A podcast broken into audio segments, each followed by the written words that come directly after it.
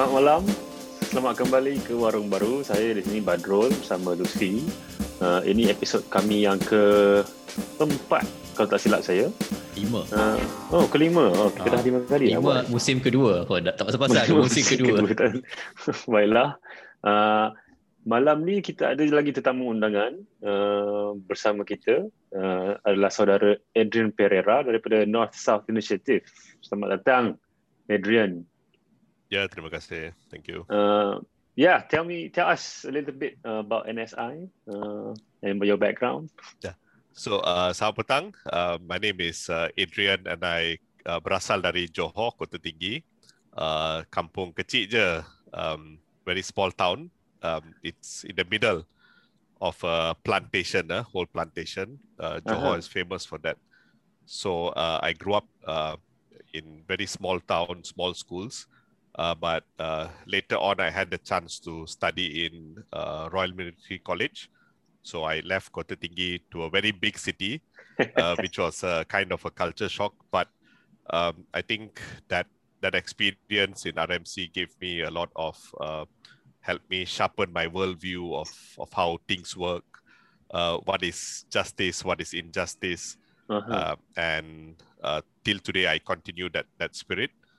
And of course, you know, growing up in a plantation area, you see a lot of injustice, a lot of poverty. But at the same time, in school, you learn that you know Malaysia is the biggest exporter of you know uh, palm oil, cocoa, Yeah. rubber. But but uh, when you go to the plantation, you see a lot of poverty. So I started my activism uh, by with this uh, charity visits with my mom uh, Uh-huh. from the age of eight, uh, seven, and eight. Uh, but after doing charity for ten years, I realized that you know uh, the the poverty is still there, Uh-huh. and I started debating with my mom. You know why we uh, setakat bagi beras, bagi nasi.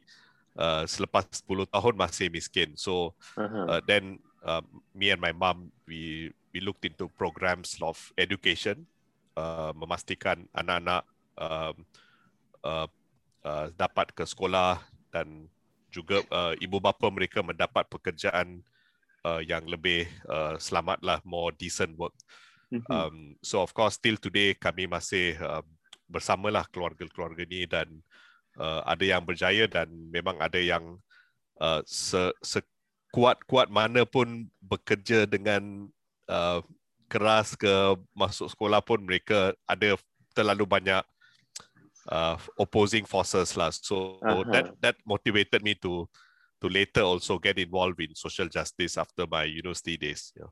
Uh-huh. Okay. So now you're with NSI, right? You how how did NSI started? Yeah. So uh, after my studies in Multimedia University, I decided to join the human rights movement. And uh, throughout my student activism days, I was involved in the uh, Patani issue, uh, conflict Aha. resolution. So uh, one day uh, we we we had an opportunity for a grant, and the the requirement was you need a legal entity. So in 2011, uh, we set up um, a legal entity after consulting our partners and friends in Patani. Mm-hmm. And you know they came up with the name North South Initiative. So actually the North, the North is Patani. in the north. Patani lah, yeah. Malaysia is in the south, so Yeah. North South Initiative. But Uh-huh. of course, that is also the debate on the uh, the divide between the global North and the global South.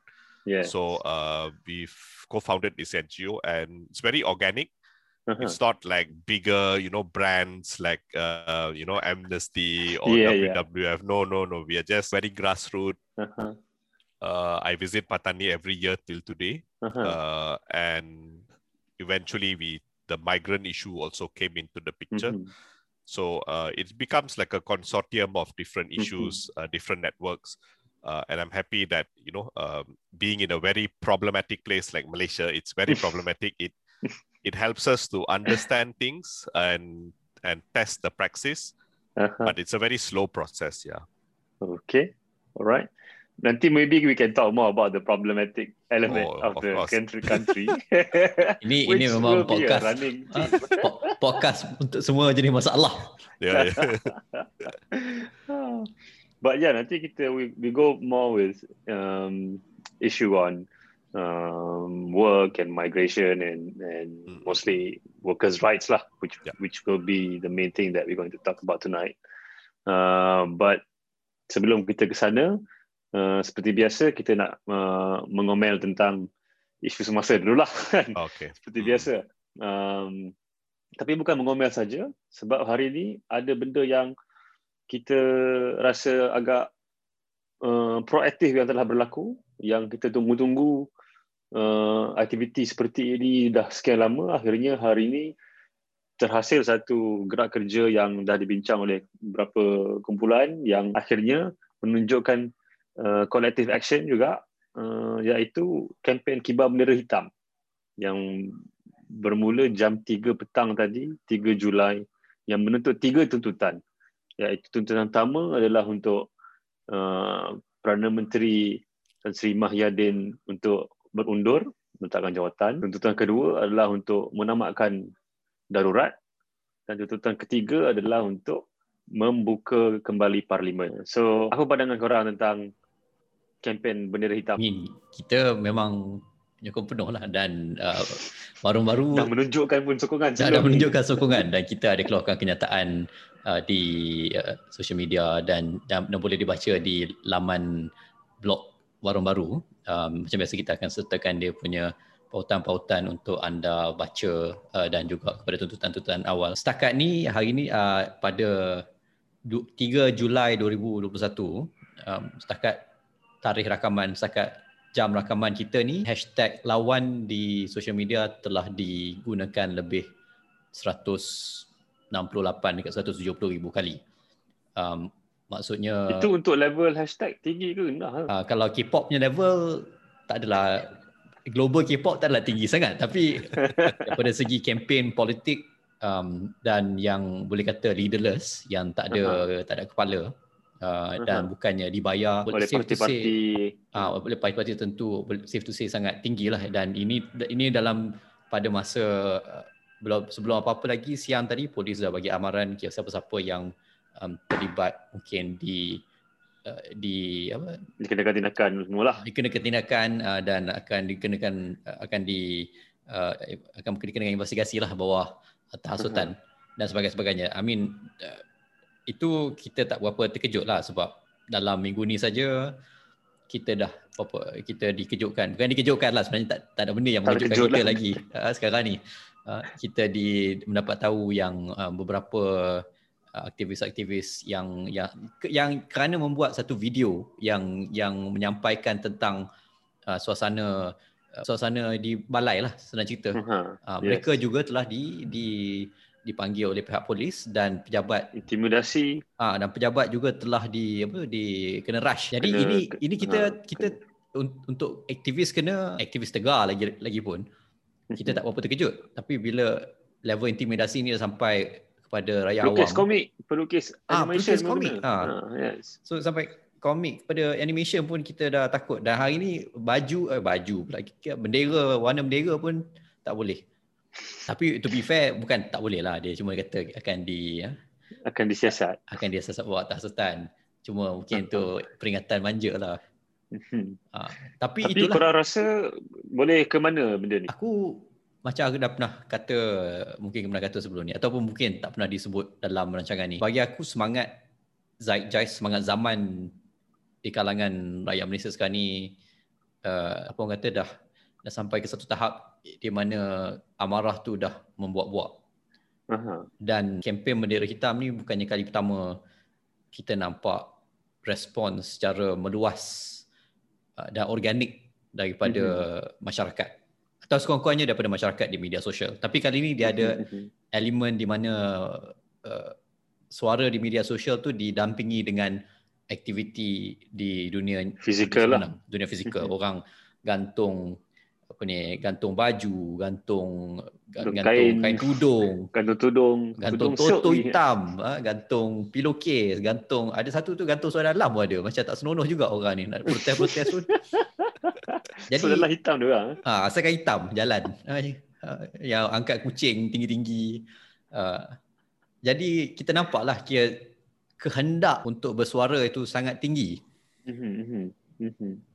Dan sekadar berkongsi so, semalam um, bila aku pesan makanan brother yang hantar makanan tu pun dia yang kata kita kena turun ni. Macam tak tak bukannya bukannya diprovok kata oh tu kerajaan sekarang ni. Dia yang kata oh susah lah ni esok dah nak PKPD dah apa-apa semua. Lepas tu dia kata kita kena turun ni. Tak boleh macam ni. Macam okey relax aku nak makan je.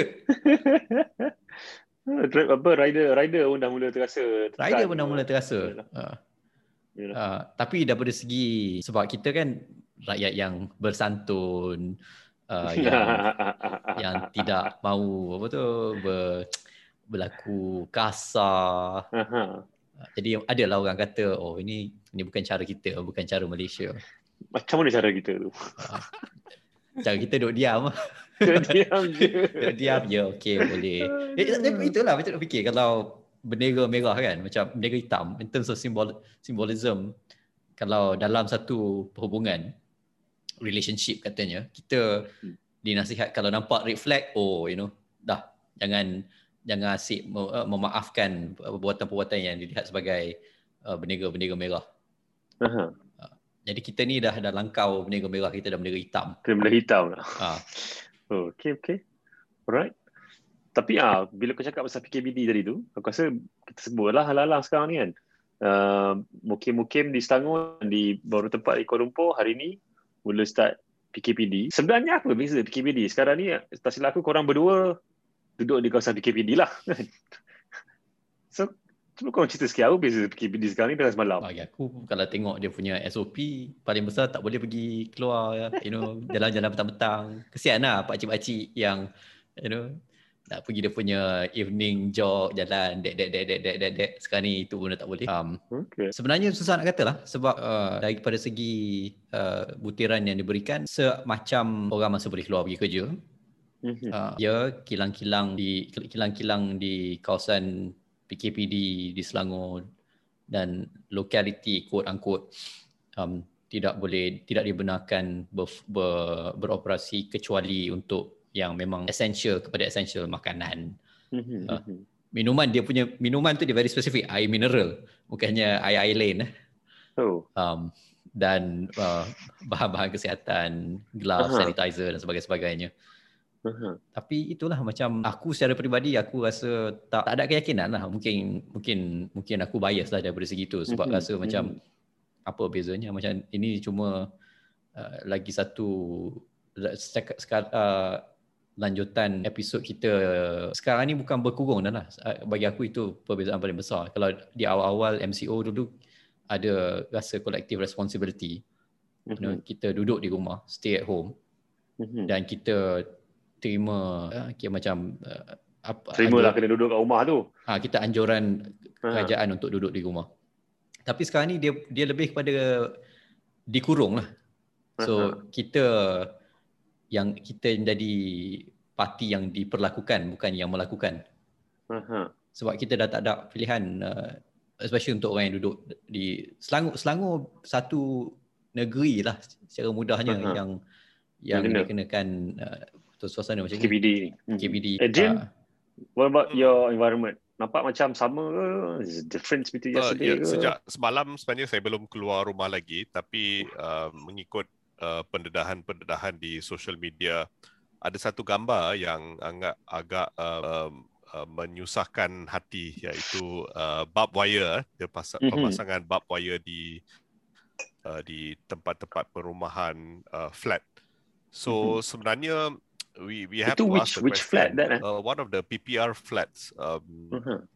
so it's a bit worrying because um, I think they showed the picture that it was in the staircase for which could make it difficult lah in case there's kecemasan. So soalannya uh, sama ada uh, cukup tak social protection untuk keluarga-keluarga ni uh, uh-huh. ketika um, uh, sekatan-sekatan ni dikenakanlah pada rakyat. So ini ada soalan yang lebih besar lah ketika ada darurat bagaimana uh, sistem-sistem untuk uh, keluarga-keluarga ni untuk meneruskan hidup uh, dengan uh-huh. you know dengan maruah dengan uh, uh, income yang cukup. So we we don't know that. We don't know that yeah. because uh, uh, unfortunately, um, you know, this culture of of uh, non-transparency, uh, non-integrity has been in our governance for so many years. Yeah. It's like like you said lah. Uh, you know, every other country is been protesting long time ago, even with the COVID. Uh, because I Even with observe COVID, I observe my friends in Bangkok. Uh, the uh, the democracy uh, struggle in Myanmar, Mm. uh, even the farmers in Gujarat, uh, Indonesia, the labor movement also went to, to protest. So, um, of course, yeah, COVID is a health issue. It's uh, it's a pandemic, but it doesn't mean that you suspend all other rights, Mhm. and uh, that of course includes the right to protest and demand things. But you know, our democracy in Malaysia is very has been problematic from the start Uh-huh. and uh, you know those fundamentals need to be fixed and Uh-huh. uh, you know voicing out is a very basic thing uh, apa salah uh, kritik uh, kerajaan apa salah kritik uh, pihak polis kita bukannya uh, melakukan satu jenayah apabila meluahkan um, hak untuk bersuara atau hak Mhm. untuk mengekspresi diri sendiri so we need to normalize this you know sekarang uh, mungkin mungkin ada soal budaya jugalah di mana ketika kita bersuara uh, mengikut budaya oh ini kurang ajar Uh-huh. uh, macam saya dari dari sekolah rendah bila menyoal beberapa cikgu atau jiran-jiran oh ibu bapa akan cakap eh jangan kurang ajar kawan-kawan eh soalan eh kurang ajarnya sebenarnya benda tu tak kurang ajar pun nak Uh-huh. men, mentau nak mencari kebenaran. Jadi Yalah. uh, we need to normalize this in Malaysia. It's not yet. It's not less normalized. Uh, the democratic reform is a long way to go. Um, I think memanglah nak nak kibar bendera hitam ke uh, bendera pelangi pun apa salahnya kan? Yeah. Uh, so apa apa yang mungkin mungkin kebanyakan um, rakyat Malaysia masih tak tak masak lah dengan konsep hak asasi yang yang sudah dibincanglah secara global lah. Dan Mhm. waktu inilah paling penting kita uh, menunjuk solidariti uh, dengan kawan-kawan daripada pelbagai isu ya. Uh, jangan kita ingat oh ini isu saya ini isu kamu uh, tak uh, bila uh, situasi hak asasi terancam uh, semua orang punya isu akan uh, akan dianyayai jadi uh, solidaritas tu akan membawa kita bersama uh, Mhm. tapi setakat uh, bendera hitam saja pun tak cukup ah kita mesti Yeah. berbincang uh, buat strategi dan itulah semangat macam dulu kan zaman reformasi ya banyak perbincangan uh, tiap-tiap malam jumpa buat diskusi lepas tu berancang lepas tu turun ke kampung lagi jadi uh, Aha. kebanyakan kerja saya memang hari Ahad dengan Sabtu sampai hari ini saya akan pergi kampung uh, Aha. jumpa petani jumpa buruh migran baru saya faham apa situasi yang sebenar Mhm. dan kemudiannya saya pergilah Putrajaya saya tanya eh uh, kementerian ni apa kenapa masyarakat atau orang kampung uh, masih ada masalah macam ni jadi uh, nanti kita akan bincang dengan lebih lah kenapa sistem buruh dan sistem uh, uh, labor dekat Malaysia memang memang keadaan yang hancur lah Uh-huh. Uh-huh. Tapi, dia Tapi ada kaitan balik, deng- dia ada berkait dengan demokrasi jugalah Yalah. Hmm, cuba nak mencelah sikit uh, sebab uh, yang pasal uh, apa bak wire dawai besi tu. Jadi bila PKPD di dikenakan kepada kawasan PPR tersebut dia orang pasang dekat semua fire exit laluan kecemasan. Mhm. jadi hari ni baru petang tadi bomba kata oh tak boleh ni sebenarnya. Jadi dia orang cabut balik. Jadi itulah macam Sebenarnya Macam dah biasa, tak ini- fikir sebelum lah ni. Ah, kita dah dah jadi macam rekod buruk lah. Tiap-tiap minggu kita dia orang tak fikir dulu ke? Dia orang ni tak fikir dulu ke? Fikir. Um, dan rasa penting juga untuk kita cakap kita bukannya bermusuh dengan uh, pegawai-pegawai biasa, polis-polis biasa, uh, abang bomba biasa. Uh, itu bila kita mengkritik satu tindakan uh, pemerintah, kita bu- bukannya satu apa serangan peribadi terhadap orang yang yang melakukan tugas tersebut. Sebab Mhm. dia dia ikut arahan, dia buat kerja dia. Mhm. Yang kita tak puas hati ni kat bos-bos dia lah Yang, bagi arahan kerja tu lah. yang bagi arahan tu lah dia berapa kali dia berapa kali cakap berapa kali apa tu tak jadi benda hmm. ha. tapi duit jalan Ya, dan, dan jangan lupa double standard uh, double standard yang uh, di uh, diamalkan oleh beberapa uh-huh. ahli politik. Jadi macam mana uh, masyarakat uh, akan uh, ber, ber, uh, berasa dan berfikir ya, kenapa uh, ada standard lain untuk uh, pak menteri untuk tapi uh-huh. untuk kita ada barbed wire. Uh, uh. Apa, apa ni? Ini ini bukan satu uh, perkara yang adil ya dan saksama. Jadi um, ini pun salah satu isu di Malaysia lah uh, hierarki ya hierarki siapa kita respect uh, siapa kita tak respect oh kalau ada title depan nama uh, kita lihat mereka sebagai dewa sebagai orang yang tak mungkin uh, berdosa dan bersalah tapi kita sendiri yang uh, yang selalu meng, meng, meng apa uh, normalize we normalize these things uh, you know so we need to rethink a lot of things lah from basic. Sangat yeah. setuju. Oh boleh. Sangat setuju. Double standard ni memang uh, panas hati je tengok hmm. Okay. Tengok, saya so, saya tinggal Damansara Utama. Aha. Mana ada bab wire? Beranilah taruh bab wire depan dekat Damansara. Uh, cubalah tengok apa apa berlaku. Uh. okay. Se- sebenarnya kita nak nak uh, nak transition to the uh, topic hari ni tapi macam itu kena sebut juga lah. Especially di Kuala Lumpur. locality dia bila dia guna locality tu sangat sangat tidak adil yeah, ya. sebab yeah. dia letak dekat kawasan yang orang golongan pendapatan rendah yang paling terjejas PPR je semua yang kena kan PPR yang yang kena yang, yang basically di di di dikepung dan ditahan daripada menjalankan hidup seperti biasa. Kerinci Orang... tu sebelah sebelah sebelah apa? Ha, bang eh bangsa South bro bukan Kerinci. Bangsa ha? South tak, eh, tak kena. Yang yang oh. kena PKPD. Kerinci kena yes. Kerinci ha. Ha. Tapi bangsa eh, South tu tak kena kan. Di bayar ni nanti terkeluar tajuk bangsa bubble nanti meletup. eh tapi, tapi ya kamu tengok dia. macam tempat apa PPR ni mereka mereka dah lah cukup cukup banyak masalah tanpa tanpa MCO pelbagai masalah sosial pun dah berlaku dekat situ. Mereka pun struggle lah. Yeah. Struggle to survive dengan violence, dengan jenayah dekat situ. Aduh, sekarang kamu taruh uh, dawai-dawai. Dawai-dawai. So, you know, kita kena lebih bantulah mereka lebih memahami, memecahkan uh, class divide, ah, class divide. Yes. Dan ada orang ni yang dalam rumah tak ada ruang. Family average dalam lima ke enam orang. Bilik dua. Ruang tamu kecil. Dalam kompleks tak ada tempat. Boleh lepak. Tak ada tempat boleh tempat udara segar. Lepas tu kena keliling dengan bak wire pula. Lagilah terasa uh, macam duduk dalam kandang. Memang tak orang ada yang, lah. Ha, orang yang ada rumah laman tu uh, biar aje kan. Tak apa. Macam Israel buat kat Gaza lah. Ha itulah hmm. kan. Yalah kita kena tengok je. kena tengok uh, back backyard sendirilah. Hmm. Yes, betul. Okay, so kita banyak lagi kita boleh kutuk pasal benda tu tapi tak apa. kita pergi ke isu malam ni yang kita nak sembangkan. Uh, iaitu tentang keadaan hak pekerja di Malaysia pada tahun ini, pada waktu ini. Uh, dan ini kita, mana titik tolak kita nak sembang pasal ni disebabkan ada satu laporan daripada Global Rights Index yang saya rasa baru keluar uh, yang menyatakan kedudukan hak pekerja di Malaysia semakin buruk bertambah buruk daripada tahun sebelumnya di mana hak pekerja tidak boleh dijamin kata mereka uh, dan sebab ini kita uh, apa okey global rights index ni daripada konfederasi kesatuan pekerja antarabangsa ITUC diorang ni masa tahun keluarkan indeks ni.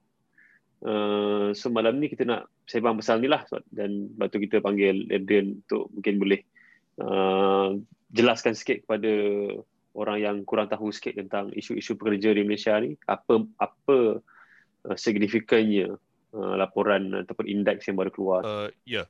Jadi uh, kalau kita lihat uh, di Malaysia, uh, terutamanya waktu uh, waktu pandemik lah memang uh, bukan saja di Malaysia, satu dunia mengalami masalah berkaitan dengan uh, pekerjaan. Uh, tapi sebelum pandemik, uh, memang hak pekerja tu sudahlah begitu teruk. Uh, di Malaysia? Uh, di Malaysia, ya. Yeah. So uh, mm-hmm. kalau kita lihat uh, uh, contoh-contoh bagaimana mengukur uh, hak buruh di Malaysia contohnya kita boleh melihat dari sudut uh, uh, the minimum wage ya uh, gaji minima so walaupun uh, kita mempunyai da- uh, negara yang ber, ber-GDP per capita yang tinggi. Uh, kalau tak silap saya 10,000 US uh, ke atas uh, tapi uh, kalau kita lihat uh, pengagihan pengagihan atau distribution of wealth tu memang rendah dan mm-hmm. um, dan kita lihat gaji minima 1100 uh, kamu rasa dengan 1100 tu uh, berapa banyak kita boleh buat untuk menampung uh, kos kehidupan uh, ia memang tak masuk akal. Um, dan selain daripada tu uh, kalau kita lihat um, uh, dari sudut union busting uh, uh, memang walaupun North South Initiative uh, saya pun uh, bukan daripada union background uh, mm-hmm. tapi kami sangat uh, bekerjasama dengan beberapa union yang yang sudilah sudi berjuang untuk hak mm-hmm. hak-hak asasi uh, dan selain daripada hak buruh. Jadi kadang-kadang hak buruh ni dia ada pihak-pihak yang melihatnya sebagai isu yang berasing daripada hak asasi. Uh, tapi sebenarnya uh, dia punya dasar-dasar semua sama. Contohnya uh, kalau kita nak set up uh, union ya, uh, itu hak hak kita untuk uh, uh, untuk menubuhkan union. Uh, dan sebelum menubuhkan union mestilah kita organize worker ya uh, daripada uh, pelbagai latar belakang termasuklah buruh migran. Jadi uh, di Malaysia memang uh, union busting uh, amat uh, kuat uh, dan juga hak untuk pekerja bersuara ya. Uh, mm-hmm. Kadang-kadang dalam kontrak uh, pekerja mereka tulis kalau terlibat dalam aktiviti-aktiviti union uh, mungkin uh, kamu akan dipecat.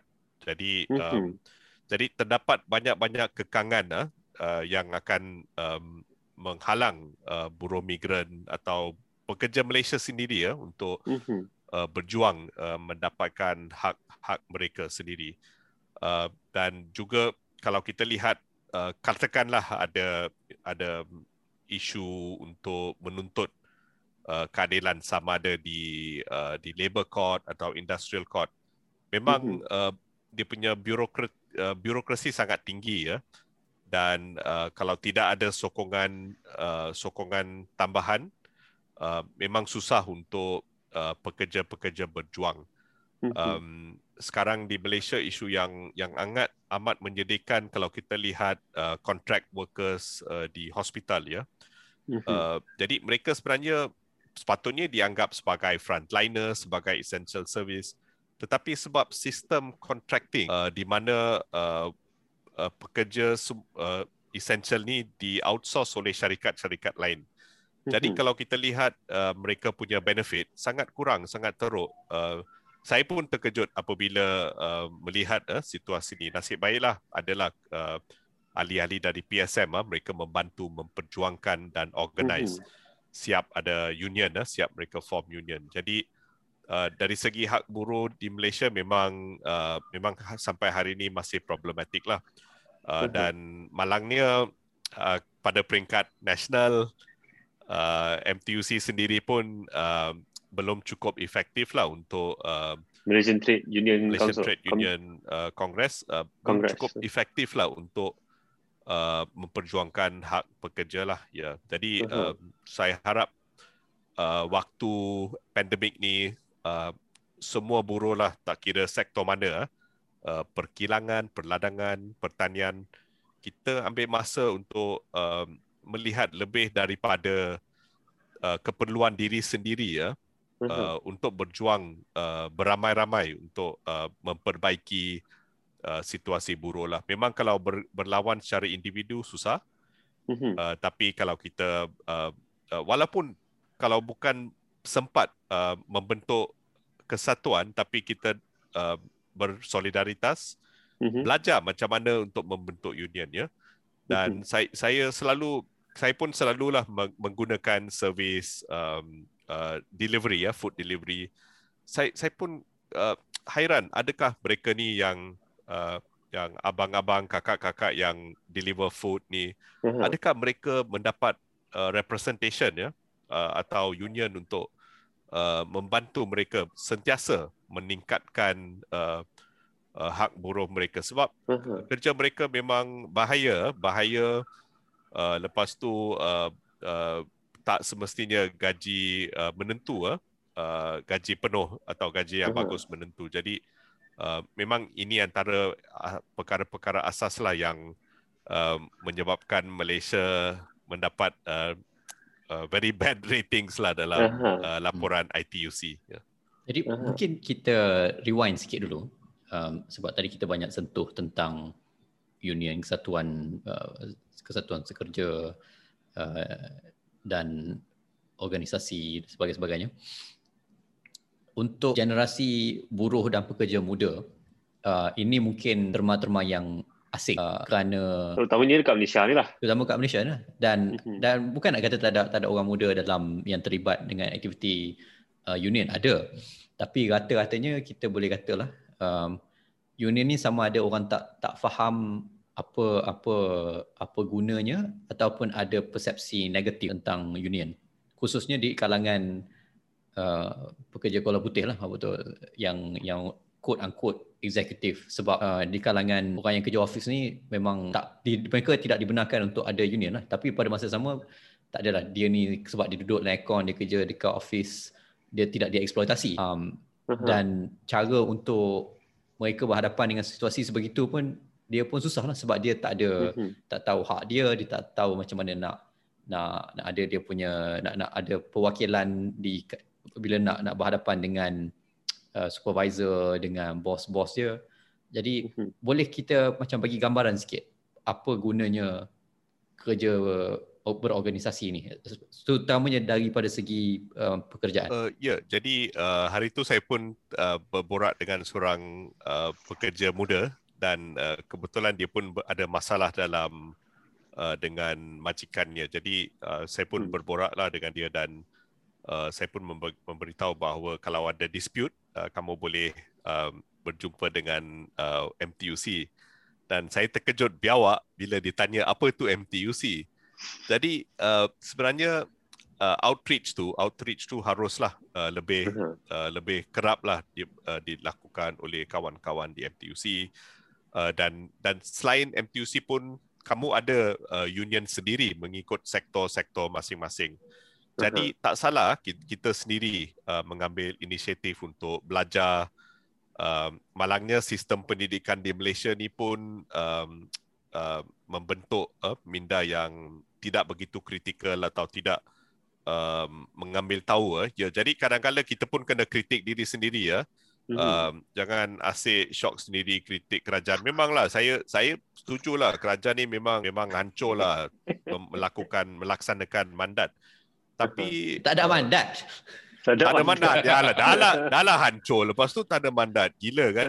Jadi kita sendiri pun boleh boleh belajarlah daripada uh, jiran-jiran kita di di sektor lain atau di negara lain.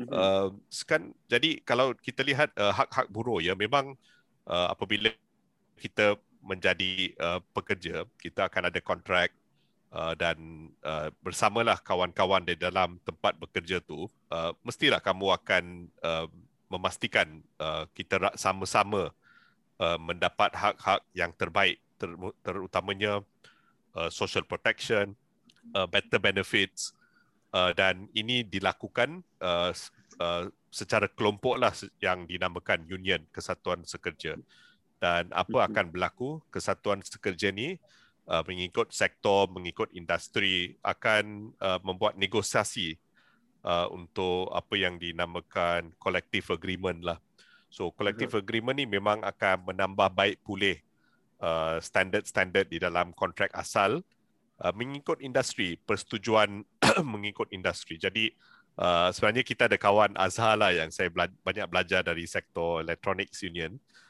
mereka pun selepas lama berjuang dapat uh, pengiktirafan lah sebagai union. Uh, jadi apabila kamu ada collective agreement yang bagus, uh, memang dari segi uh, uh, uh, mempertahankan hak buruh kamu lebih kuat dan juga mm-hmm. kamu akan dapat um, uh, representasi wakil-wakil untuk uh, membantu kamu apabila berlaku um, uh, konflik lah di antara kamu dengan employer. Jadi uh, pengalaman saya, uh, alamak dalam dalam dunia NGO pun selamba. Uh, saya pun saya pun kawan saya hari itu uh, lima tahun yang lepas, uh, enam tahun yang lepas, uh, dia kena pecat selamba. Tak ada surat warning, tak ada Dari NGO. Tak tunjuk Ah, sebab. NGO sendiri sebab mereka pun tak faham konsep uh, Mhm. labor rights. Jadi saya pun hairan uh, tak ada warning letter number one, warning letter number two, uh, tak ada internal inquiry. Jadi sebenarnya uh, standard-standard tu memang asas dan sudah ada di dalam uh, undang-undang berkaitan dengan buruh.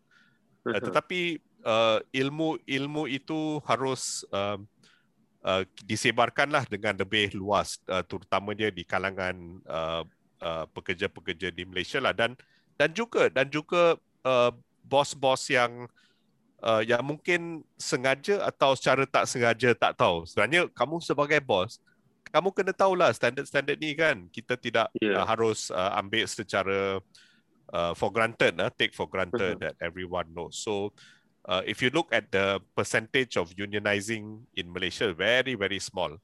Uh. I think public sector 6%, Uh, uh, dah pra- 400 je. private sector private sector 2%. Jadi Oh, kamu bayangkan Jelas. 8%. Eh, gila. Memang lah- manalah negara tak hancur. Kita punya workforce dalam apa? 13 14 juta kan? Ya, ya, ya. Lebih uh, untuk 2000 uh, uh, 2000 ada statistik daripada Jabatan Statistik Negara.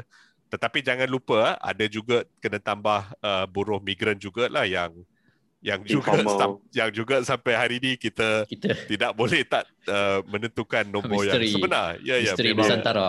Misteri dan dan itu dan inilah faktor-faktor yang uh, macam rojak lah satu Aha. satu a big mess yang uh, menyebabkan uh, uh, hak buruh sangat rendah dan Aha. dan jangan ingat uh, hak buruh ni uh, tak semestinya uh, tak ada unsur-unsur uh, politik ya. Kalau kita lihat Aha. uh, di negara-negara lain uh, uh, memang uh, union uh, national union akan you know akan um, akan menyoal uh, kerajaan-kerajaan kenapa polisi tak bagus? Kenapa politik tak stabil? Uh, bila politik tak stabil memanglah pelabur tak ada. Jadi uh, memang uh, peranan uh, trade union ni sangat besar. Tapi di Malaysia masih uh, masih di peringkat asas lah ya.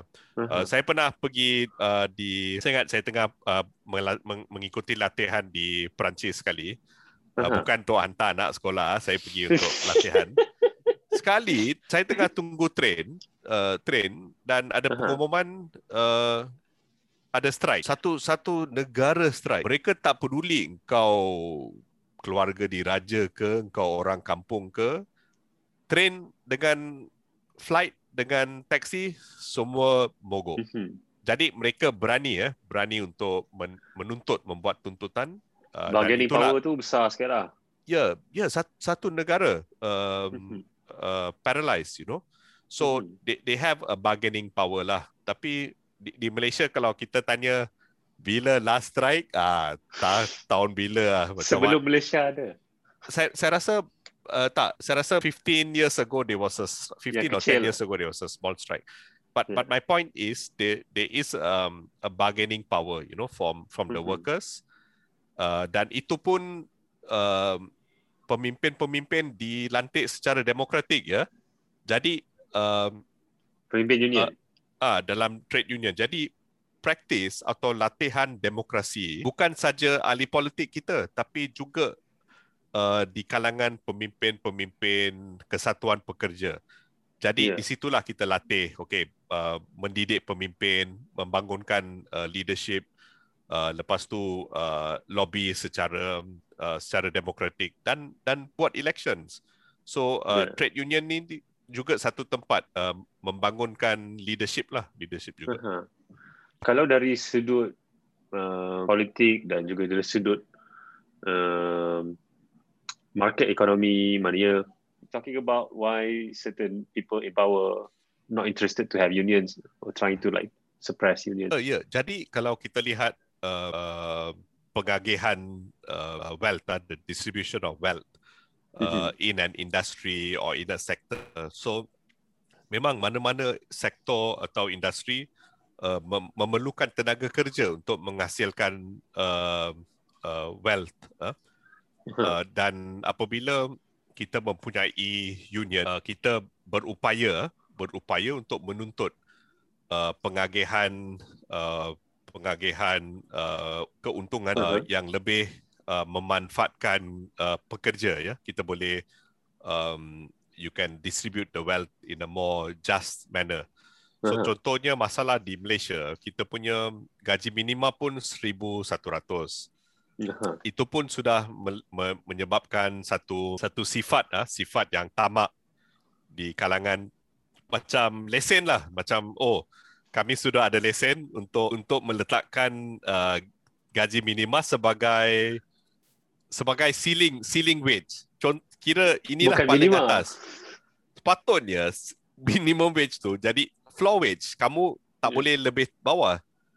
Tapi pada yang masa yang sama dia menyebabkan uh, minimum wage tu jadi ceiling wage. Jadi uh, sebenarnya dari segi keuntungan mungkin kalau ada union, ada collective bargaining yang lebih bagus, uh, kita boleh mencapai 3,000, 4,000 dan ini saya sudah lihat uh, di mana uh, ada pekerja yang sektor yang sama uh, di mana ada yang union dan ada yang tak ada union. Uh, uh. memang memang besar very big it's a very big difference. Dan bukan kita nak kata kita tamak pekerja tamat tapi itu memang hak. Mereka yang yang menjadi buruh uh, bekerja keras um, mereka harus mendapat uh, a more equitable sharing lah. Uh, jadi sekarang di Malaysia kalau tak silap saya dalam industri lah uh, perkongsian ekonomi ekonomi dengan pekerja mungkin 30%.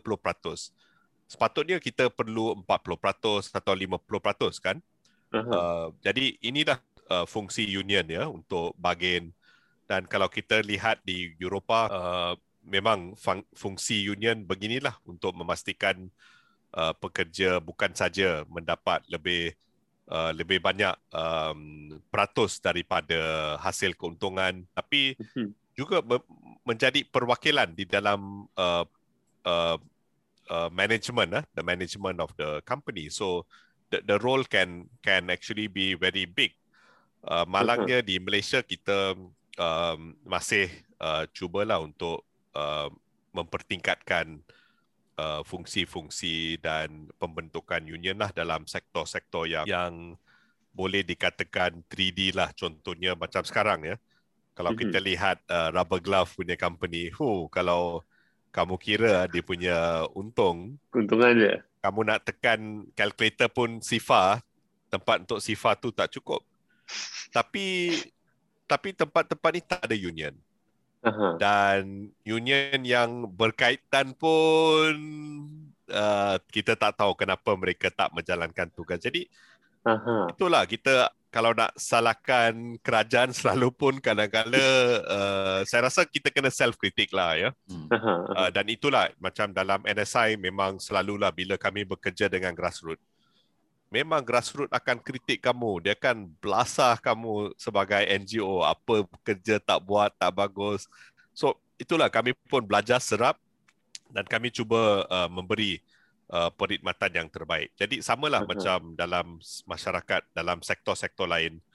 Um, budaya untuk sentiasa memperbaiki um, memperbaiki servis harus berlaku lah dan uh, di Europe uh, memang sampai hari ini uh, beberapa negara lah seperti di Skandinavia mereka akan akan katalah sebenarnya uh, berjayanya ekonomi mereka uh, especially social protection tu sebab uh, ada union uh, uh, kebebasan berunion hmm. Dan kita lihat kalau di kalangan pekerja penyemuda di um, Eropah Barat terutamanya keahlian dalam union di kalangan orang muda semakin meningkat um, malah di US negara yang kononnya paling free market sebenarnya bukan US lah lebih seperti China yang lagi free market sekarang ni um, bagi kapitalis uh, kita nampak banyak uh, usaha-usaha melalui sama ada melalui jalan perundangan ataupun um, jalan uh, apa ni collective bargaining untuk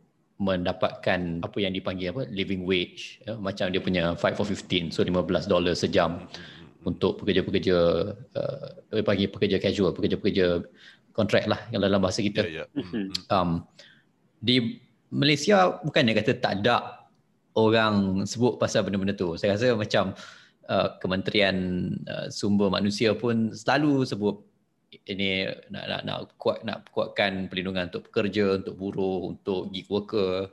Uh, Bank negara pun ada keluarkan um, laporan-laporan yang menganjurkan kena bayar a living wage yang lebih tinggi supaya untuk yang sesuai dengan tempat tinggal pekerja supaya dia boleh ada apa dia dia boleh berpartisipasi dalam masyarakat secara bermaruah. Tapi kita tak nampak dia punya dia tak tak diterjemahkan kepada sama ada gaji yang lebih tinggi ataupun permintaan yang lebih kuat daripada yang lebih kuat dan secara teratur lah daripada golongan pekerja. Yang tu mungkin kita tak ada jawapannya uh, di sini. Uh-huh. Tapi kita nampak kesannya bila tak ada uh, gerakan yang tersusun yang yang kuat, kita punya standard akan turun lah. Dan ha, dalam minggu ni saja kita dah lihat um, laporan daripada Amerika Syarikat yang mengatakan kita tahap hmm. pemerdagangan manusia kita dah semakin merosot. Jadi kalau sebelum ni kita dalam watchlist tier 2, sekarang ni kita dah turun ke tier 3 yang satu seangkatan dengan Afghanistan, North Korea. jadi, jadi macam mana tu? Barulah hebat kita. Kita North dan South. Ah. Ya, jadi uh, ya bagus uh, sebab isu isu ini memang berkait lah apabila terdapat pemerdagangan manusia uh, forced labor of, of uh, foreign workers. Memang impactnya sangat besar pada ekonomi ialah terutamanya bila uh, pekerja-pekerja Malaysia cuba menuntut uh, menuntut uh, gaji-gaji yang lebih bagus. Uh, pada yang masa yang sama terdapat uh, mangsa-mangsa pemerdagangan manusia ni yang yang uh, diberi gaji-gaji yang sangat rendah ya kalau kita lihat uh, pekerja domestik ya atau pemban, uh, pekerja rumah tangga. Wow mereka tidak uh, tidak tergolong sebab dalam kategori uh, yang layak untuk mendapat gaji minimal. Jadi mereka pun mungkin gaji RM900 RM800 dan uh-huh. ini bukan saja uh, memberi kesan pada buruh uh, pekerja domestik uh, buruh migran tetapi pekerja domestik uh, Malaysia sendiri ya. Jadi uh, memang uh, isu pemerdagangan manusia ni sangat uh, rumit dan uh, saya rasa kalau ada tier kalau ada tier 10 pun Malaysia akan dengan sempoi dan tanpa tanpa insaf akan berada pada tier 10 eh. Jadi sebab kita kiasu kan kita, macam kalau kita, ada 100% kita nak 100%. Ya dan mereka akan cakap dalam media dalam forum tetapi langkah-langkahnya uh, memang sangat uh, tak berkesan. Dan ini isu isu yang lebih rumit lah. Contohnya uh, pengurusan buruh migran yang yang dilaksanakan oleh dua dua menteri ya. Kementerian iaitu Kementerian Sumber Manusia dan Kementerian Dalam Negeri. Dan uh, secara ikhlas saya rasa kedua-dua kementerian ni masih gagal lah. Gagal uh-huh. dalam pengurusan dan uh, mencari langkah-langkah penyelesaian. Uh, memang sebab um, isu pemerdagangan manusia isu penggajian buruh migran ni terlalu banyak duit terlibat terlalu banyak. Dan uh-huh dan buruh migran ni dia boleh dijual kepada ejen semula lah dia boleh dilelong kepada syarikat lain dia boleh sektor lain. Macam slave lah macam hamba memang memang. orang. dan itulah modern day slavery kan dia punya tak dia punya overall framework. Jadi hmm. dengan itu uh, makalah uh, labor reform di Malaysia akan tetap hancur sampai bila-bila. Dan itulah hanya hanya bila kita berkesatuan kita boleh membuat tuntutan supaya tidak tidak diganti tidak diganti oleh pekerja asing ya. Uh, de, yang akan diberi gaji yang lebih rendah. Jadi benda ni sebenarnya boleh boleh di diatur di uh, strategi uh, langkah-langkah penyelesaian. Tapi uh-huh. kalau kita lihat uh, ahli-ahli politik kita pun tak kiralah pembangkang atau yang sedang berkuasa saya rasa mereka tak faham pun benda ni. Uh, walaupun uh, di dalam parlimen kita pernah ada beberapa uh, pemimpin kesatuan yang yang menjadi ahli politik ya kan hmm. uh, di, di, di Selangor ya Syed Syahir dengan uh, ada seorang lagi Sani ya YB Sani. Jadi sebenarnya uh, mereka harus mendidik uh, ahli-ahli politik lain yang isu demokrasi ni kalau kita tak, tak uh, balance dengan isu buruh uh, sampai bila-bila uh, ekonomi negara tak akan uh, boleh majulah dan pulih mm-hmm. uh, terutamanya selepas pandemik. Tapi antara alasan yang orang selalu cakap tentang bila terkaitkan dengan buruh migran, kita bagi dia kerja yang kononnya orang Malaysia tak nak buat lah. Ah. Uh, kerja 3D ni kan. dirty, dangerous and difficult. Hmm. Itu itu betul ke itu satu propaganda sebenarnya? Saya rasa inilah satu penipuan dan uh, mis uh, misinformation yang paling skandal dekat Malaysia lah. Uh-huh. Kalau kamu lihat ah yang petik buah dekat Australia tu, uh-huh. dekat New Zealand tu, tak ada dokumen tau. Ini kawan-kawan kita sendiri yang tak ada dokumen. Uh-huh. Orang Malaysia bro, sendiri. Orang Malaysia sendiri, bro. Tapi satu jam, kamu bayangkan uh, kalau kamu boleh mendapat 15 Australian dollar. Uh, berapa sekarang rate Australian dollar? Kamu cuba kali tiga. Kali tiga. 45. Ah, uh, kau uh, okay, 45. Uh, lepas tu kali 8. Uh, okay, ni kena pakai kalkulator. Ah, uh, itu dah 3, 360. 360 sehari ya? Sehari. Ah, uh, kalau kamu kerja 26 hari, 9,000. Sebulan. Sebulan. Jadi, uh, benda-benda macam ni faktor ekonomi yang akan menariklah per, pemerhati, perhatian uh, minat untuk bekerja. Tapi uh, di di Malaysia memang teruk sangat teruk ke keadaan buruh migran uh, kerja 12 jam 16 jam. Lepas tu hmm. kerja hari Ahad kerja hari cuti. Kalau memanglah orang Malaysia tidak dapat um, bersainglah kononnya sebab kita nak bersama keluarga kita pun nak uh, terlibat dalam aktiviti-aktiviti politik, aktiviti-aktiviti uh-huh. sosial yang lain. Jadi um, memanglah uh, uh, majikan-majikan yang tamak uh, uh-huh. memanglah mereka akan pilih buruh migran sebab uh, mengaut maksimum uh, uh-huh. squeeze squeeze every uh. inch of profit from them. Uh-huh. So sebenarnya kalau kita lihat Singapura memang uh, uh, walaupun uh, pekerjaan yang uh, yang bukan semestinya uh, high profile atau high wage uh, tapi sistem bekerja tu lebih elok lah uh, ada uh-huh. benefit ada social protection ada EPF uh, kamu bayangkan mereka pun ada EPF jadi bila kamu bekerja migrant di Singapore ada EPF Malaysians Malaysians uh, uh-huh. Malaysians yang bekerja di Singapore ya Uh, uh-huh. saya tahu ayah saya pun bekerja di Singapura dulu dan dia berjaya mengumpul EPF-nya dan dan apabila pencen uh, itu membantu uh, uh, uh, soft cushion cushion the difficulties we were facing. Uh-huh. so uh, and of course the work condition is safer. So there's many factors that will uh, will drive the Malaysians to work in Singapore. Kenapa uh-huh. mereka tak nak bekerja di kilang-kilang sendiri di sini? Jadi uh, inilah penyelewengan yang berlaku di antara majikan dengan pihak kerajaan yang tidak uh, memperbaiki situasi inilah untuk 20 30 tahun ya. Uh-huh. Hmm. So sebenarnya bukannya sebab kerja tu cuma sebab the pay dan the benefit itulah sebenarnya yang menentukan and the safety the safety juga the safety of mm-hmm. the worker you know the the right to have a day off uh, the right uh-huh. to have a public holiday So dan mereka mengambil kesempatan. Sebab banyak buruh migran atau mangsa pemerdagangan manusia ni mereka dalam keadaan terdesak. Mereka ditipu sudah ada uh, berhutang berpuluh-puluh ribu. Jadi uh, mereka diambil kesempatan lah untuk uh, untuk menindas lah. Uh, jadi uh-huh. ini ini perkara rumit. Uh, dan ada juga lah duit-duit ni yang masuk political masa, funding masa ya. Poket uh, sana sini lah.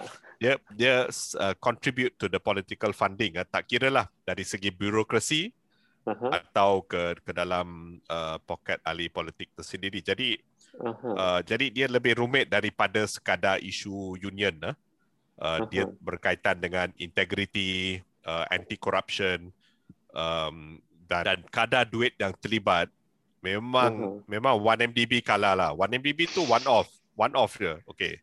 Kita ada skandal, uh-huh. ada interest. Tapi kamu bayangkan ah di Malaysia ada 4 atau 3 juta buruh migran uh-huh. yang boleh dieksploitasi dari pelbagai segi. Dan yeah. yang akhirnya yang rugi warga Malaysia. Tak cukup pekerjaan, gaji rendah, benefit tak cukup. Jadi saya pun tak faham kenapa kita tak um, tak menggunakan um, ilmu-ilmu atau belajar dari negara jiran seperti Mhm. Singapura. Kamu Mhm. bayangkan Singapura walaupun tak ada tanah, tak ada Hasil tak bumi. ada hasil bumi, tak ada infrastruktur, eh, uh, tak ada apa, um, ialah hasil-hasil bumi ya, galian. Tapi Aha. mereka boleh jadi hub, hub untuk um, untuk uh, global uh, global business. Lepas tu education system dia pun tip top. Uh, bukan saya sokong Singapura, cuma atok-atok saya dari? Singapura. Ah, tak apa, Tapi- kita dekat Warung Baru setelah seminggu kita puji Singapura. Tapi satu save Oh. dari Singapura tak dapat. dan dan kamu kamu tengok uh, political political dia sama lebih kurang kuku besi kan Ya. uh, dari 80-an uh, kita punya kamu lihat uh, Lee Kuan Yew sendiri ya menggunakan kuku besi dan walaupun dia kompromisi uh, kom, compromise on the rights tapi Aha. dari segi ekonomi dia jelaslah untuk uh, kaedah-kaedah untuk membangun dan bersaing Ya. tapi Malaysia dah lah tak bersaing. Lepas tu hancur ekonomi Mesti. hancur. Lepas tu eksploitasi buruh migran. Pekerja sendiri pun uh, gaji rendah. Uh, galian-galian um, antara yang terbesar di dunia seperti kelapa sawit, um, mining, mining. Tapi hancur, negara hancur, hancur juga. Jadi di mana kesalahan kita? Di mana di manakah uh, kesalahan kita? Yang yang saya sedih dan saya ambil peluang untuk untuk menyebut benda ni lah. Okey, katakanlah contoh ahli politik kita gagal untuk uh, mempertahankan uh, negara kita lah. Tapi Aha. kenapa public servant uh, tak uh, meng- mengukuhkan uh, check and balance? Sepatutnya mereka Mhm. yang yang menjadi uh, watchdog dekat Ya. uh, dekat Putrajaya. Hey, kamu ahli politik. Ini salah. Ini duit ke mana? Uh, kenapa kamu mem- tak ikut peraturan? Jadi saya uh, dengan hati yang ikhlas saya menyerulah kepada public servant supaya melakukan perkara yang yang betul pada waktu yang diperlukan dengan integriti sebab kamulah uh, kira macam benteng uh, pertahanan yeah. apabila ahli politik gagal. Jadi uh, beranilah kerana benar ya. Ini uh, mungkin ada sebenarnya ada kaitan juga dengan satu laporan yang baru keluar daripada idea baru-baru ni. Saya sendiri tak sempat nak tengok secara detail laporan tu. Tapi dia cakap tentang corruption in the construction industry Oh ya. di Malaysia. Yang saya rasa mesti banyak kaitan dengan buruh migran jugalah. Ya ya Dan ya. ya. pekerja-pekerja pekerja-pekerja buruh yang yang yang yang di-employ untuk construction site ni lah sebenarnya. Saya harap uh, kita boleh berbincang dengan CIDB lah. CIDB sebagai regulator untuk construction. Kenapa kenapa sampai hari ini kita masih uh, gagal untuk uh, melaksanakan sistem uh, perburuhan yang tidak eksploitasi ya dan Mhm. kalau kamu kamu lontar batu ke ke tapak-tapak pembinaan memang akan kenalah kepala buruh migran yang yang mungkin tak berdokumen atau uh, menjadi mangsa pemberdagangan manusia. Jadi sebenarnya undang-undang dia ada tapi um, uh, dia punya pelaksanaan uh, dia punya penguatkuasaan tu kuranglah. Jadi uh, kamu ingat macam mana dekat Kuala Lumpur tu boleh ada banyak skyscraper? Kamu ingat magic ke? Memang eksploitasi, semua eksploitasi. Uh, kelajuan, Yeah. kadar kelajuan uh, memang luar biasa, luar biasa. Uh, dan kita lihat uh, dan saya selalu mencabar ya macam mana Malaysia ni boleh uh, di antara negara-negara ASEAN boleh tiba-tiba lebih uh, lebih maju daripada kawan-kawan lain. Adakah kita ada magic tersendiri? Adakah padahal semua makan nasi sama? Hmm. So kalau saya kalau kalau kita lihat dalam sektor-sektor tertentu memang uh, eksploitasi dan manipulasi itu tinggilah uh, dan Mhm. Uh, sektor pembinaan tu sampai hari ini sangat kontroversi ya. Um, uh, ter, termasuklah waktu COVID COVID juga ya. Hmm. Um, di situ adalah kita boleh lihat uh, orang kata perbezaan di antara sektor yang sangat bergantung ataupun bergantung semata-mata kepada tenaga kerja dari luar, buruh migran sama ada ada dokumen tak ada dokumen dan sektor-sektor lain yang dalam ruang SME kita di mana jumlah pendapatan antara sektor ke sektor ni sangat besar, jurangnya sangat besar. Dan kalau kita nak kata sektor pembinaan ni daripada dulu memang cap duit. Betul? Sebelum sebelum 90-an, se- sebelum pertengahan 80-an, pembinaan di Malaysia tak adalah serancak itu. Dan tenaga buruh pada waktu itu kebanyakannya masih lagi daripada kalangan orang Malaysia. Jadi sekarang ni kalau kita nak nak nak minta orang Malaysia bekerja sebagai buruh, kalau pun ada gaji yang tinggi, kemahiran tu pun dah hilang. Ya, ya, ya. Ataupun very, dalam good, tak very good point. Ya, ya, Ha. betul, betul. So, uh, sebenarnya kalau kita lihat di Eropah, di US, kamu, kamu ingat siapa yang yang bekerja di sektor pembinaan? Mereka orang orang mereka ke, kebanyakan orang sendiri. Memang ada buruh daripada negara-negara Europe lain. Tapi uh, standard perburuhan dia tinggi. Uh, safety, safety procedures, uh, OSH pun tinggi. Mhm. Jadi uh, uh, keadaan bekerja tu selesa dan sesuai untuk uh, dengan gaji yang sesuai untuk uh, pekerjaan itu. Tapi kalau ka- kamu lihat di Malaysia, wow, uh, 16 jam, you know, gaji pun dibayar uh, setiap hari. Uh, uh, memang precarious lah, we can say it's very precarious. So it's it's not that there are no solutions. Uh, dan kamu lihat ya, sektor uh, buruh di sektor pembinaan ni dia tak ada union. Uh-huh. Jadi lagilah problematik kan. Uh, so tak tak yang ada ada sektor yang ada union tapi masih problematik juga tapi risiko risiko dia boleh boleh manage lah. Ah, boleh manage lebih sikit. Tak tak tidak menjadi jaminan lah. Tak ada problem. Mhm. Jadi uh, baguslah laporan-laporan macam ITUC uh, daripada State Department of US keluar. Tapi saya selalu bila saya jumpa bila saya ke Putrajaya, saya selalu mengingatkan ahli politik dan pejabat awam. Saya cakap tak perlu kita tunggu Mat Saleh ke datang menegur. Malulah, my goodness. Apa hal? Mat Saleh tu pun bukannya bukannya bagus sangat pun dia punya supply chain. Dahlah kantoi, dahlah hari tu ada kantoi supply chain sendiri ya. Hmm. Ya. Uh, supply chain US sendiri disiasat. Ah, Uh, dan saya pun tahulah siapa-siapa yang terlibat dalam pembongkaran ni. Jadi saya saya pernah tegur, saya tegur Putrajaya, saya tegur Mat Saleh, saya cakap, "Eh, kamu ni ikhlas ke dalam dalam sistem untuk memperbetulkan uh, Mhm. sistem buruh di Malaysia lah dan um, dan saya katalah malulah kalau kita nak tunggu orang lain keluar lapor, laporan. Kita buatlah sendiri uh, secara Yeah. ikhlas kan. Kita kerja dengan union, kerja dengan pekerja tempatan. Ya, tengok ah isu taksi tu pun ah saya hmm. yang taksi lawan Sampai Uber, selesai lagi. tak, taksi lawan Uber, Lawan lawan Grab. Hmm. Saya Uber saya arwah. sedih tau. Kenapa kenapa pekerja taksi ni mem kita janganlah kata oh mereka pun menipu menipu. Tak adalah. Kita kamu sebagai kerajaan harus menentukan mereka ada social protection dan saya rasa masa tu memang mereka dibenarkan untuk mencarum dalam sokso. Tapi Mhm. dalam dalam alam glo- globalisasi ni kamu kenalah juga bersedia untuk melawan Grab, melawan Uber, you know. So the Malaysian economy saya rasa kita bukan bodoh, kita tahu benda-benda ni tapi political will lah to to have a robust uh, labor labor sector memang tak ada lah. Mhm. Belum lagi sektor pertanian. Uh, pakcik-pakcik ayah-ayah kita yang petani dah umur Mhm. 70 70-an. Siapa nak nak tanam sayur lepas Dah ni? take over. Ah, dah take over. Anak-anak muda uh, sangat kurang akan uh, mengganti. Jadi, uh, apabila ini berlaku, kita pun terpaksalah import. Import sayur-sayur dari luar, import uh, beras dari luar. Uh, Betul. kita membawa buruh migran untuk bekerja di di sektor pertanian. Padahal kita pun ada ada potensi potensi tinggi untuk menjadi negara pertanian yang berjaya.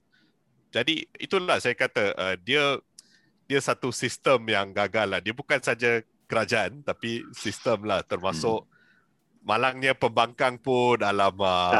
saya saya tengok ah bila saya bincang dengan pembangkang saya rasa mereka dah lah tak ada ilmu dalam benda-benda ni. Ada pun bodoh sombong, tak nak tak nak meluahkan, tak nak berbincang. Lepas tu keluar. Facebook, Ha. Tak nak belajar. Ah, bongkak le- bodoh sombong. Lepas tu bagi beras, bagi apa, Marah bagi tab. Ka- kamu ingat kamu ingat benda tu eh hello kamu ingat tab beras memang penting lah tapi dia bukan mengatasi structural injustice uh, dalam Malaysia jadi macam NSI saya memang saya memang kritik selalu kritik uh, charity model yang kita gunakan lah dan uh-huh. ahli politik kita pun pandai ya mengambil kesempatan oh uh, kita bagi beras cubalah bagi decent work bagi decent work uh, pekerjaan-pekerjaan yang mengikut standard-standard ILO baru orang dapat keluar daripada kemiskinan ya yeah.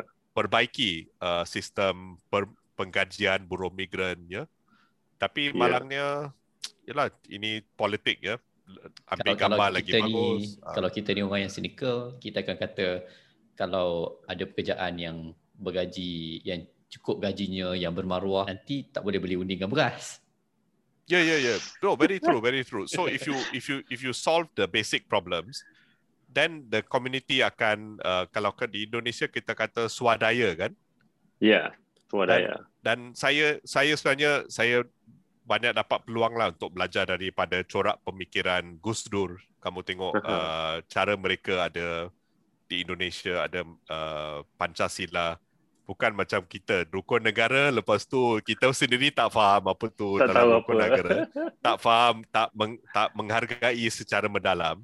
Jadi kita belajarlah dari jiran-jiran kita ya bagaimana corak pemikiran mereka uh, walaupun lebih besar, lebih rumit situasi mereka, mereka berjaya uh, memberi motivasi kepada masyarakat untuk uh, berjuang dan membangun negara lah secara baik. Kalau dari segi union ni di negara-negara jiran kita ni di negara mana yang agak uh, apa robust lah agak maju dia punya uh, kesatuan dia. Uh, kalau di nak nak kata perfect tidak perfect juga tetapi di Indonesia kita boleh melihatlah apabila mm-hmm. ada konflik dengan uh, uh, melaksanakan undang-undang baru mereka uh, yang akan menghancur, menghapuskan uh, gaji minimum mereka pun telah ke jalan raya ya mereka mm-hmm. bukan uh, Uh, tidak bukannya macam kita oh sekarang musim pandemik tak boleh ke jalan raya uh, jadi uh, dan mereka juga boleh ada multiplicity of union. Hmm. Uh, ada kebaikan, ada keburukannya uh, di hmm. mana di di uh, sesuatu tempat bekerja tu uh, boleh bersainglah dan membentuk uh, union yang lebih daripada satu. Um, di Filipin pun mereka telah berjuang ya untuk uh, hak uh, pekerja rumah tangga yang lebih baik. So kalau kamu lihat uh, pekerja rumah tangga Filipin di Malaysia, Gaji uh-huh. minimum mereka 1600 tau. Hmm. Ah. 4 20 atau 30% lebih tinggi dari gaji minimum orang Malaysia orang sendiri. Malaysia. Jadi yeah. jadi itulah kuasa kuasa berjuang uh, yeah. dalam union. Memang dan dia boleh... dapat cuti kan. Ya yeah, ya yeah. dan dan kalau kamu lihat kontrak mereka lebih lebih bagus daripada kontrak uh, kebanyakan pekerja asing lain dan juga uh, pekerja Malaysia. Jadi uh, saya harap uh, kita bolehlah uh, lebih banyak uh, berdiskusi dengan uh, union-union leader yang lain. Uh, tak tak perlulah malu kan kalau kita tak tahu tanyalah jiran apa salah kan. Yalah. Thailand susah sikit sebab dia ada military coup. Jadi tadi sebab ada tapi tapi mereka pun uh, berani mencabar, berani mencabar uh, sistem-sistem yang mengekang mm-hmm. demokrasi lah um, mm-hmm. di secara uh, keluar ke jalan raya secara uh, solidariti. So walaupun isu Patani ni uh, asing selalu di dilupakan oleh uh, aktiviti-aktiviti di Bangkok, tapi uh-huh. untuk demokrasi mereka boleh bersatulah. Mhm. Kalau di Malaysia Sabah isu Sabah Sarawak pun kita belum faham lagi. Dah merdeka berapa tahun, dah merdeka berapa tahun pun tak faham isu Sabah Sarawak. Macam mana kamu nak nak mereka berasa bersatu, berjuang bersama-sama. Tak boleh lah. Kita, kita tak boleh superficial kan. Ya, betul. Apa lagi Lutfi? Kita nak tanya pasal union ni. Mungkin uh, kita boleh dapatkan sedikit macam kalau kalau kata untuk orang yang mendengar dan dia seorang pekerja um, sama ada dia nak libatkan diri secara langsung ataupun dia nak me, nak dapatkan lebih banyak maklumat tentang union ataupun hak-hak pekerja dan sebagainya apa apa ruang-ruang yang ada untuk belajar so uh, saya rasa se- sebagai seorang pekerja kita harus uh, mengambil inisiatif untuk uh, yang pertama belajar tentang undang-undang uh, uh, Malaysia yang berkait dengan uh, dengan uh, workers rights. Mhm. Uh, contohnya kita ada Employment Act. Uh, lepas tu kalau kalau ada masalah dalam tempat kerja kita ada uh, Industrial Relations Act, uh, ada Trade Union Act, ada SOXO. Jadi walaupun undang-undang ni mungkin rumit untuk dibaca, kita boleh uh, kita boleh uh, uh, jumpa dengan wakil-wakil di trade union uh, yang terdekat dalam industri hmm. sendiri uh, di dalam MTUC pun boleh. Uh, dan juga sekarang ada Labour Law Reform Coalition. Uh, saya rasa kita pernah uh, pada awal-awalnya kita berjumpa dengan uh, kawan-kawan rider untuk uh, memahami uh, masalah-masalah yang mereka alami. Dan uh, saya rasa waktu ini mereka cuma ada association. Jadi walaupun kita tak dapat form union uh, pada masa satu masa uh, berkumpul dan menjadi uh, association pun satu langkah yang bagus jugalah sementara menunggu uh, union uh, uh, berlaku. Tetapi uh, saya rasa uh, langkah-langkah ini penting untuk belajar sendiri untuk uh, berkumpul lah mengumpulkan semua kawan-kawan dan uh, mendapat nasihat lah daripada trade union macam mana untuk uh, untuk menyelesaikan masalah-masalah di tempat kerja dan juga uh, pada masa yang terdekat untuk uh, mendaftarkan uh, union sendiri. Jadi sebenarnya uh, ilmu ni ilmu-ilmu ni sudah ada uh, uh-huh. cuma soalannya adakah kita sudi dan berani untuk mengambil uh, langkah-langkah untuk belajar dan uh, mengambil um, inisiatif sendirilah. Alright. Uh, sebenarnya banyak lagi kita boleh sembang lah pasal union hmm, ni kan. Tapi hmm. uh, untuk malam ni pun kita dah banyak banyak bersembang dah. Uh, yelah seperti apa yang kita cakap tadi, harapnya ini boleh jadi apa pemangkin untuk orang lain untuk mendapatkan maklumat lebih lanjut lah tentang isu-isu union ni. Mula Tapi satu, saya, ha, mula berkecimpung dalam dunia kesatuan. Ya, ya, ya. ya. Hmm. Tapi Okey, beza persatuan dengan union ni apa? Association dengan union ni apa beza dia sebenarnya? Uh, union dia ada undang-undang sendiri uh, uh-huh. dan uh, diiktiraf sebagai um, sebagai badan yang akan uh, melaksanakan uh, uh, collective bargaining uh, dan akan menandatangani uh, agreement, collective agreement dengan majikan. Uh, association ni lebih kepada uh, kesatuan, uh, persatuan, persatuan. Uh-huh uh, di mana uh, uh, beberapa kategori atau beberapa jenis pekerja kontrak atau tak rasmi. Jadi sementara menunggu tu kita boleh form uh, association sendirilah. Tapi um, association tu pun ke- kebanyakan di Malaysia kita mendaftar sebagai uh, uh, sebagai company lah, company sendirian berhad atau sebagai uh-huh. enterprise uh, untuk mendapat uh, legal legal recognition uh, to do the next action lah to to represent people or to do the next action lah. Hmm. Uh-huh. So uh, fungsi dia uh, secara legal technical memang berbeza tetapi uh, di mana ada uh, uh, ada kekangan untuk melak- men- menjadi mem- to form the union then uh, you can think of associations and and other ways lah yang penting kita uh-huh. bersatu dan uh, ada ilmu-ilmu untuk uh, membuat tuntutan lah bagaimana uh, meningkatkan uh, kadar uh, uh, perkongsian mhm. uh, keuntungan di dalam uh, proses uh, satu proses lah. Okay. Uh, apa lagi Luffy? Masa untuk ini aku dah okey lah. Sebenarnya oh, kalau kita lihat lah, dalam sektor dalam sektor uh, public sector pun ada union. Ah. Aha, aha. Kita ada teachers union kan. Ha. Ya. Yeah. Tapi kamu lihatlah apa uh, kualiti pemimpin macam mana uh, adakah mereka uh, berjuang untuk keperluan uh, pekerja uh-huh. atau setakat uh, untuk kau tahulah kau tahu kepada uh, uh, JPA atau yeah. sistem uh, public service ya. Jadi uh, saya rasa uh, kualiti pemimpin di Malaysia pun uh, harus sentiasa dipertingkatkan lah. Dan, dia, dia Sebab ada juga yang gunakan union yeah. untuk dapatkan kuasa politik juga lah kan. Ya, yeah, yeah, dia, dia akan memang, fight memang. untuk kola.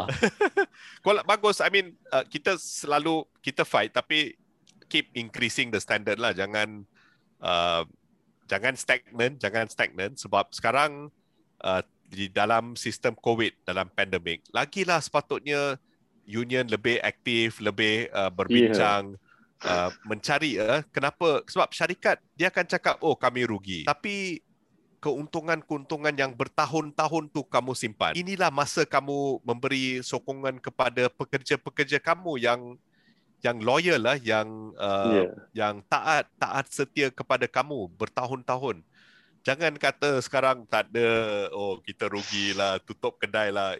Ini, okay, jadi kalau, okay, saya bagi satu, satu contoh lah. Kalau kamu ada union uh, dan ada collective agreement, kalau syarikat kata nak bungkus, kamu boleh bawa pergi mahkamah. Buka account, buka uh, open your account book. Show us betul ke? Sekali tengok, sekali tengok uh, untung kurang sikit. Tapi director semua dapat bonus. Uh, kamu tengok dalam bank, contohlah yang yang apa uh, statistik uh, bank sekarang kan. Uh-huh. Uh, beberapa banyak um, uh, CEO mereka yang mendapat dapat bonus walaupun uh, moratorium yang uh, yang tidak begitu uh, robust lah yang begitu uh-huh, bagus. Uh-huh. Jadi masyarakat sakit tapi bukannya kata uh, banking system lebih uh, mengalami kerugian. Samalah seperti syarikat-syarikat lain. Um, memang ada COVID tapi di manakah um, keuntungan-keuntungan yang kamu telah uh, mengumpul bertahun-tahun ni? inilah masa untuk berkongsi dengan pekerja ya supaya uh, sama-samalah untung ya. Hmm. Ya. Yeah.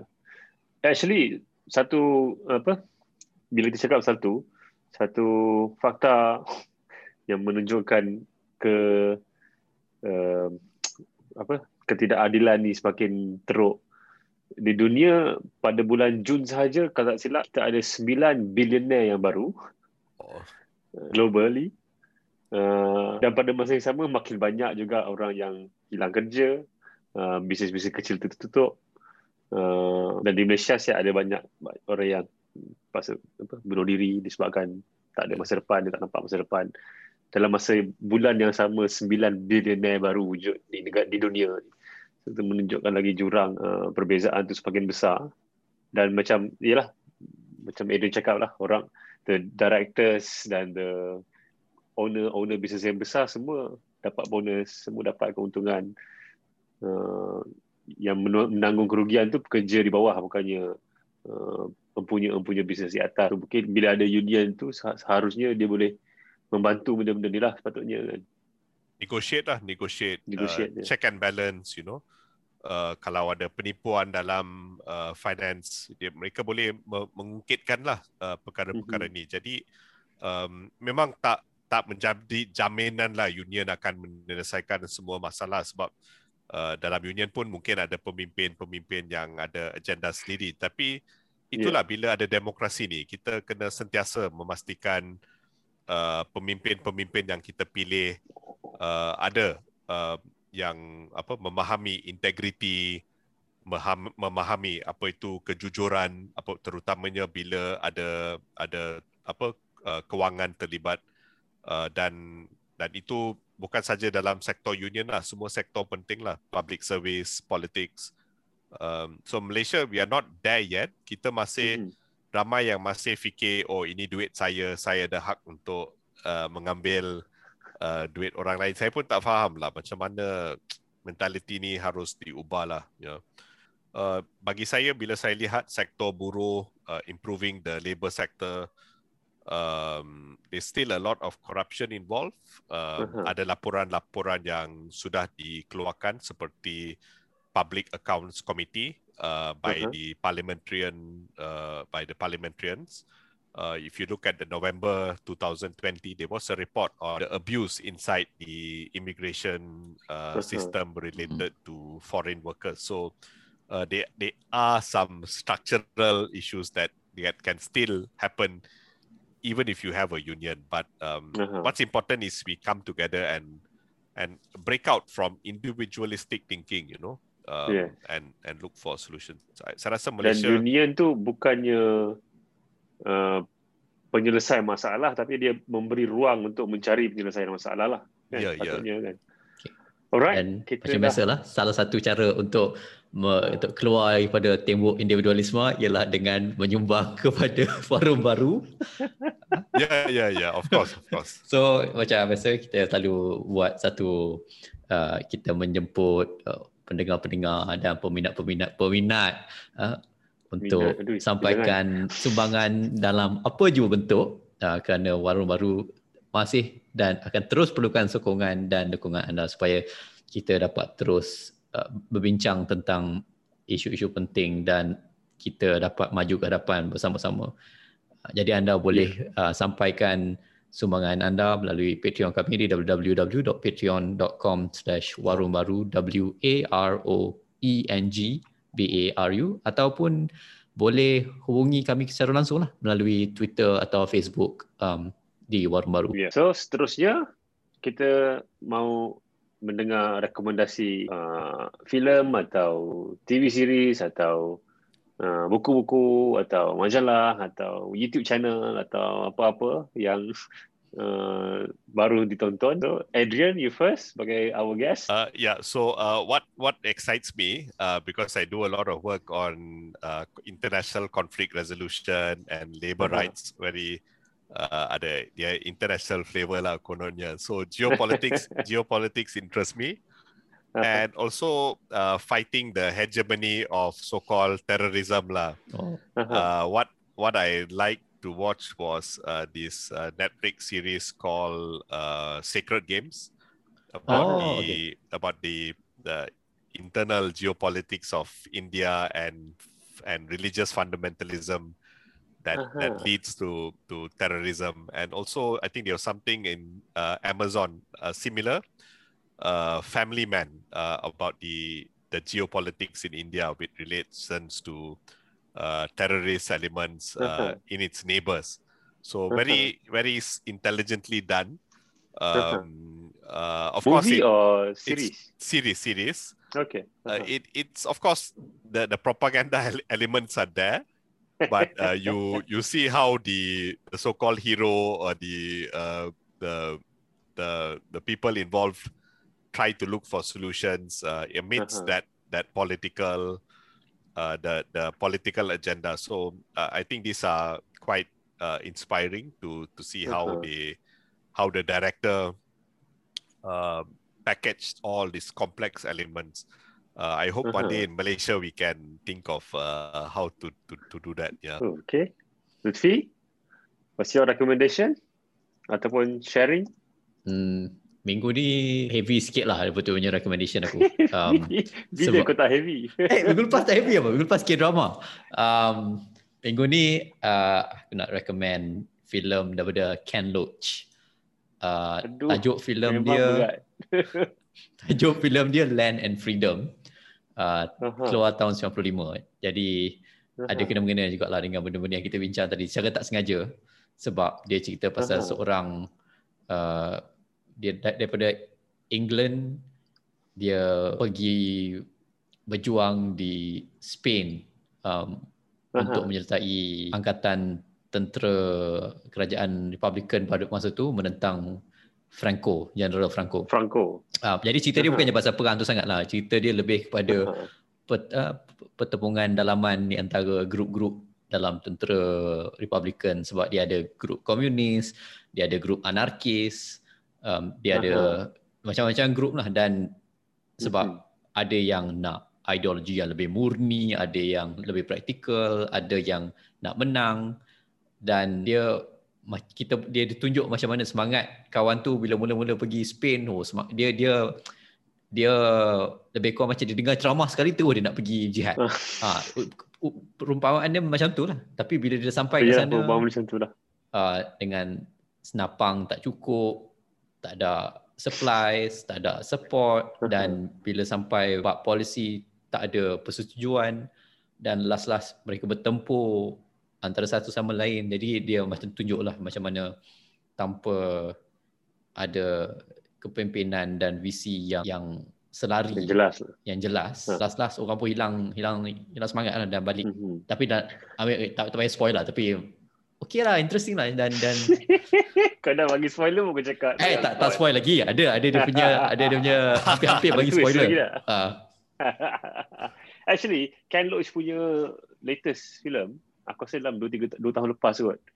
Pasal gig worker. Actually, Oh. tajuk dia selaku Sorry We Missed You. oh sedih Ha, aku sendiri tak, tak, tak pernah tengok lagi. Kau tengok dah tu? aku tengok yang tu aku rasa Ah, bersalah itu nak, pasal nak, gig nak, worker nak, kan? nak beli Lazada nak beli Shopee uh, for seminggu dua minggu lepas tu dia elok semua Lepas tu beli balik lah. lepas tu beli balik lah Okay. So, Alright. kita dah di penghujung. Uh, apa kata-kata putus sebelum kita uh, yeah so i i hope that uh these these efforts of um of creating uh new ideas uh uh dialogue uh, new new practice um, you will continue to uh, through these forums.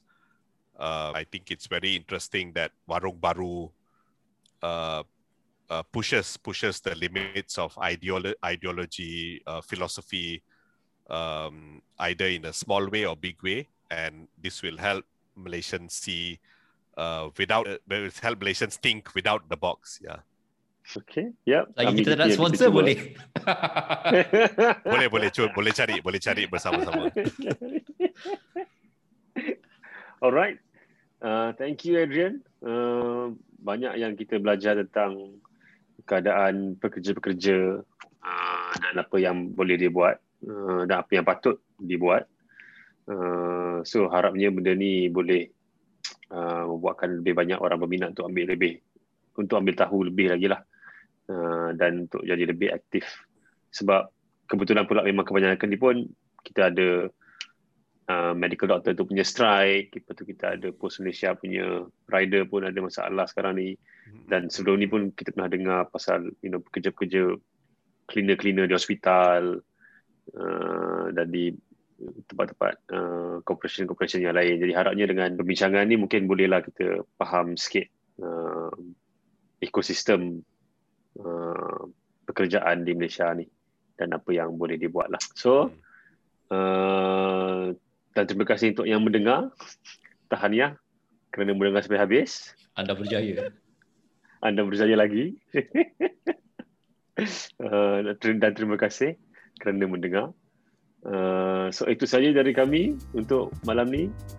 Uh, apa-apa yang silap harapnya kita boleh uh, kita minta maaf dan kita akan perbetulkan dan harapnya kita dapat belajar apa yang uh, membantu untuk kita lah. semoga esok kita lebih indah Alhamdulillah. Alhamdulillah.